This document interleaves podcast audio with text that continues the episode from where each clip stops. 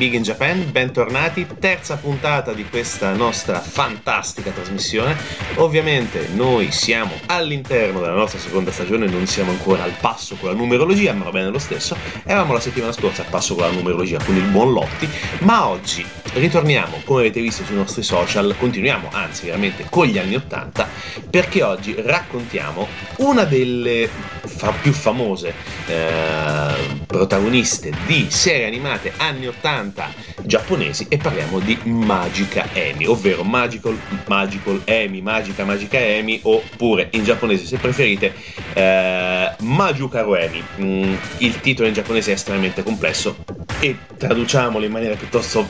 sintetica come La stella della magia Magical Emi. Ok, di che cosa stiamo parlando? Perché avete visto i social e se avete più o meno un'età che va eh, verso la fine dei 30 e più verso gli anta, avrete sicuramente visto il, eh, la serie animata televisiva anche in Italia, diffusa in Italia nel 1986, quindi 35 anni fa, passato un pochino di tempo in effetti dalla prima messa in onda. Oggi raccontiamo questa storia di questa eh, maghetta creata dallo studio Pierrot, prodotta dallo studio Pierrot che conclude, diciamo così, il ciclo delle, ma appunto, delle maghette delle eh, Mao Shoujo dello studio giapponese. Tutto quanto è iniziato un po' prima perché ce ne sono state eh, diverse nel mondo del, dello studio Pierrot perché tutto è partito con il meraviglioso, anzi con la meravigliosa Cremi, con l'incantevole Cremi, la prima vera maghetta dello studio Pierrot, poi arrivata con, proseguita, anzi questo ciclo, con Evelyn e la magia di un sogno d'amore, oh mio dio, e poi ovviamente Magic M e poi concluso tutto con Sandy dai mille colori. Non parleremo di tutto quanto insieme, non faremo un best of del ciclo delle maghette, assolutamente no. Oggi parliamo appunto di questa strana ragazzina che si chiama May, che ha 10 anni, bambina molto semplice, appassionata di trucchi di magia, infatti vive con una famiglia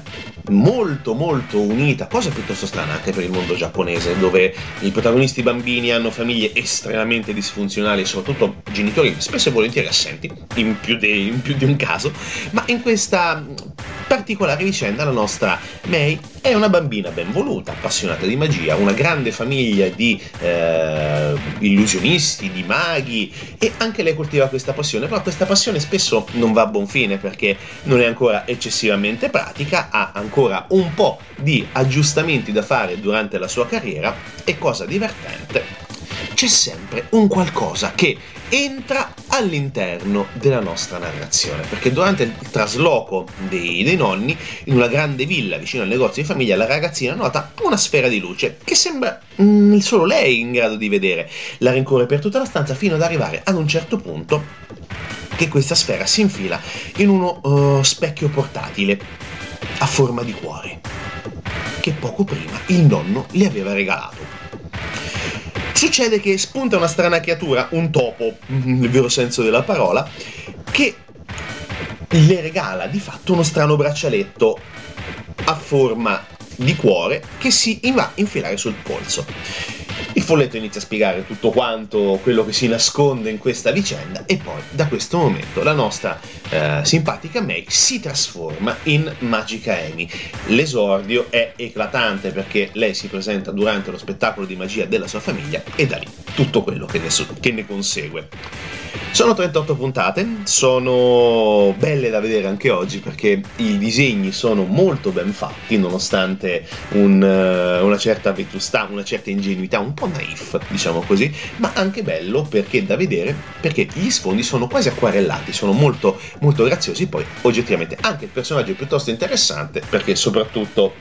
immaginarsi un anime e un fumetto dedicato ad una bambina che diventa una novella Silvan, diciamo così, per noi italiani, è stato veramente qualcosa di estremamente intrigante. Non il, l'idolo giovanile, non una cantante come poteva essere l'incantevole Crimi, ma un mago, una maghetta. Ovviamente all'interno di tutto il ciclo dello studio Però che eh, negli anni 80 ci ha dato veramente sotto con eh, questa particolarissima modalità di interpretazione del, uh, del, genere anime. Noi continuiamo ad ascoltare la musica di Magica di, anzi in italiano di Magica Magica Amy, e poi torniamo a chiacchierare con voi, ovviamente con Big in Japan.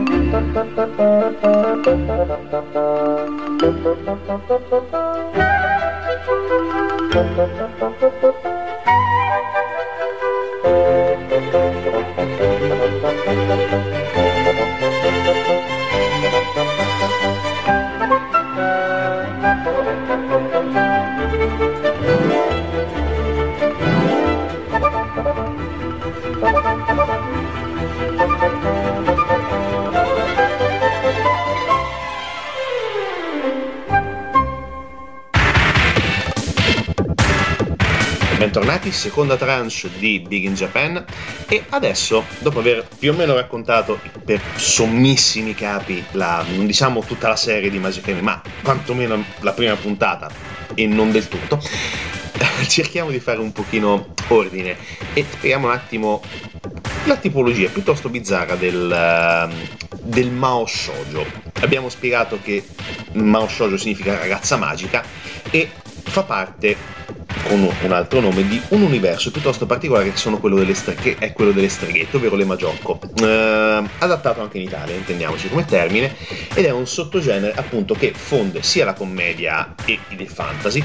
e li unisce mh, creando degli ibridi piuttosto particolari. Magica Emi è uno di questi, ma poi ovviamente ne abbiamo avuto sempre con lo studio però un altro ancora un pochino precedente che è appunto quello dell'incantevole Crimi.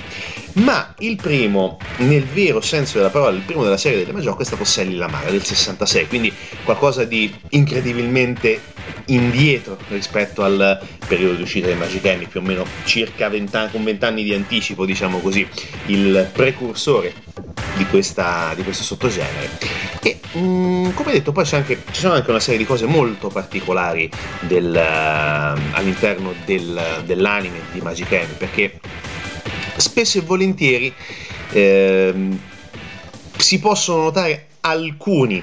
punti che sono molto particolari e soprattutto che sono ricorsivi all'interno di questi, eh, di questi tipi di anime, ovvero quello dell'affermazione identitaria che passa attraverso il look delle varie protagoniste. In questo caso, se la nostra protagonista, tra virgolette normale, che è May, eh, con dei capelli più o meno rossi, mh, rosso tendente al bruno, diciamo così, si trasforma in un personaggio con capelli color mh, celeste, tipo un pochino tendente al verde, insomma, va bene, ci siamo capiti, colori da, mh, abbastanza particolari.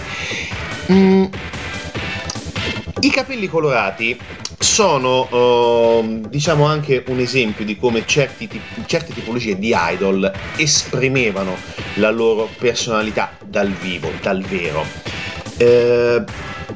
in questa maniera, anche in, questi, in, questa tipologia di anime, si dava, diciamo così, una affermazione sull'identità di una persona e il look era estremamente importante perché, come abbiamo detto, anche mh, sempre dello studio però, la, uh, l'incantevole Crimi aveva dei capelli molto particolari e anche in questo caso molto simili a quelli eh, della trasformata Mei in Emi.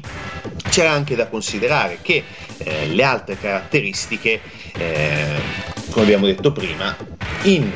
determinati casi ci dimostrano che le famiglie felici esistono anche all'interno degli anime giapponesi. Ne abbiamo viste di ogni, ne abbiamo raccontati di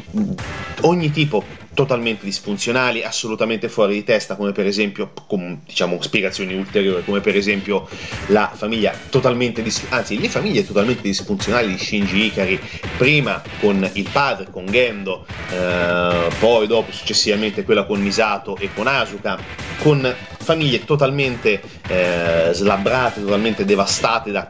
qualsiasi cosa e in questo caso Magic Amy e anche per certi versi eh, l'incantevole Crimi sono degli esempi dove le famiglie felici esistono. Hanno un'attività, non sono disfunzionali, non, eh, non prenderebbero a bastonate il figlio, non sono come i tipici shonen di anni 60, anni 70 dove il padre padrone bastona il figlio affinché diventi la stella dei Giants. In questo caso le famiglie felici esistono e non è poco, noi non è assolutamente poco. E altra cosa estremamente importante è che ad un certo punto mm, la nostra piccola May si, di- si, dimostra molto più intelligente rispetto al previsto, della, tra virgolette, del previsto, o comunque rispetto anche a quello che un, un utente medio si può aspettare da un, da un anime del genere, perché ad un certo punto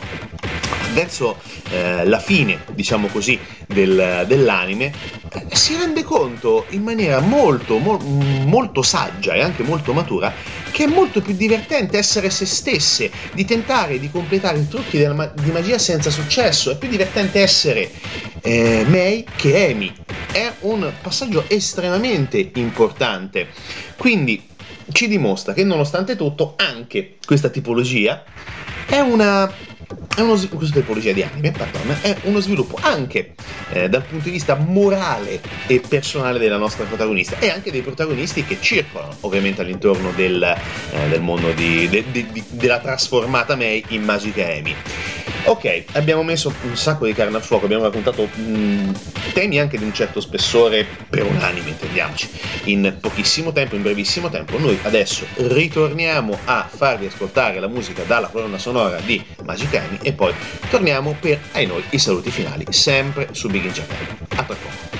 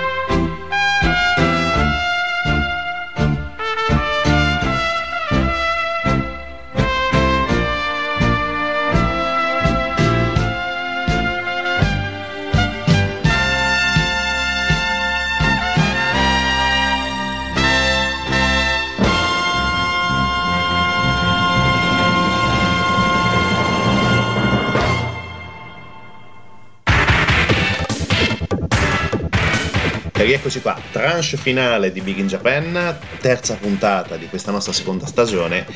e non dico che completiamo un ciclo dedicato agli anni 80, ma probabilmente sposteremo un pochino l'attenzione su altri decenni dalla prossima puntata. Quello che è inutile non eh, osservare nuovamente è eh, chi ha fatto questo, chi ha prodotto questo anime, chi ha fatto questo anime bruttissimo, chi ha prodotto questo anime. E mm, lo studio Pierrot è uno dei più importanti eh, studi pro- di produzione di anime, di animazione giapponese che conosciamo, è attivo dal 79, ne ha fatte veramente di ogni, ne abbiamo parlato in più di un'occasione anche e soprattutto di cose nuove che, ha fatto, che hanno fatto anche mh, su queste nostre frequenze digitali. È inutile negare il successo enorme eh, che hanno avuto, anche in questo caso innegabile, con eh, mi duole dirlo, ma con Nar- Naruto, io che sinceramente non l'ho mai sopportato più di tanto, Naruto e Naruto Shippuden, ovviamente, eh, hanno avuto enorme successo anche con cose più recenti, come per esempio Tokyo Ghoul, eh, anzi con le varie eh, edizioni, diciamo così, di Tokyo Ghoul molto bello, molto violento, estremamente interessante. Hanno avuto anche in questo caso un successo gigantesco con eh, altri personaggi, come per esempio di derivazione sempre di, di Naruto, ovvero Boruto, eh, Naruto Next Generation, eccetera, eccetera, come si chiama adesso. Poi anche in questo caso è innegabile il successo avuto con il remake di Doraemon, con Bleach, nonostante l'abbiano tirato alle lunghe fino alla fine dei secoli e hanno avuto appunto un impatto estremamente importante nella storia del- della diffusione del, ehm, dell'animazione giapponese. Anche negli anni 80, subito con eh, la Mu, da- dall'81 all'86, con questa meravigliosa eh, entità dall- dall'oltrespazio eh, con piccole cornine e con un bikini eh, tigrato opera in cartacea della, ehm, della divina, nel vero senso eh, della parola, Rumiko Takahashi, prima del, del successo enorme di Ranma e poi di Inuyasha, la Mu è stato il suo più grande successo, probabilmente, non a livello di anime, ma probabilmente a livello di, eh, di pubblicazione di, di un manga. Ce ne sono stati tanti eh, della, della Pierrot, come abbiamo detto, ehm, anche piccole perle, diciamo così, che sono arrivate, non diciamo in maniera silenziosa da noi, ma sono arrivate con, come di rimbalzo, come per esempio Palla al centro per Rudy, che era una sorta di brutta copia, purtroppo, nel vero senso della parola, di Holly e Benji. Ci sono stati poi dei capolavori violentati dalla traduzione italiana che era ehm, ai tempi negli anni 80 veramente discutibile che parliamo di Orange Road eh, uno dei capisaldi del, dello shonen e poi soprattutto anche una, serie, una, delle serie tv anime più belle di sempre violentate in italiano in È quasi magia Johnny ok, non va bene, però sappiamo cosa ne pensiamo di certi eh, adattamenti avventurosi. Però la Pierrot è e rimane ancora uno degli studi più uh, addentro, diciamo così, alla materia e poi soprattutto non, uh, non, si è limitato magari a cose buoniste, tra virgolette, come possono essere appunto le maghette, ma hanno fatto anche qualcosa di estremamente più estremo, estremamente più estremo, ok, va benissimo. Il bello della diretta, come abbiamo detto appunto, con Tokyo Ghoul e eh, con eh, personaggi dove veramente eh, non, eh, non, si limitavano a mettere le mani dentro eh, la storia, ma anche dentro i personaggi, nel vero senso della parola. Poi dopo, ovviamente, qualcosa di molto più lungo, molto più noioso da un certo punto di vista nel lungo periodo, come, poter, come poi è diventato purtroppo Bleach, che ho seguito tantissimo all'inizio, anche appassionato, poi dopo andando avanti nella storia, Dio mio che zozzeria, però vabbè, eh, sono gusti personali. Detto questo, noi ci sentiamo ovviamente sempre su Radio Sverso domenica prossima, sempre alle 18 e come al solito ascoltate responsabilmente e attenzione perché domenica prossima potrebbero esserci delle sorprese piuttosto interessanti. Come sempre, ascoltate responsabilmente.「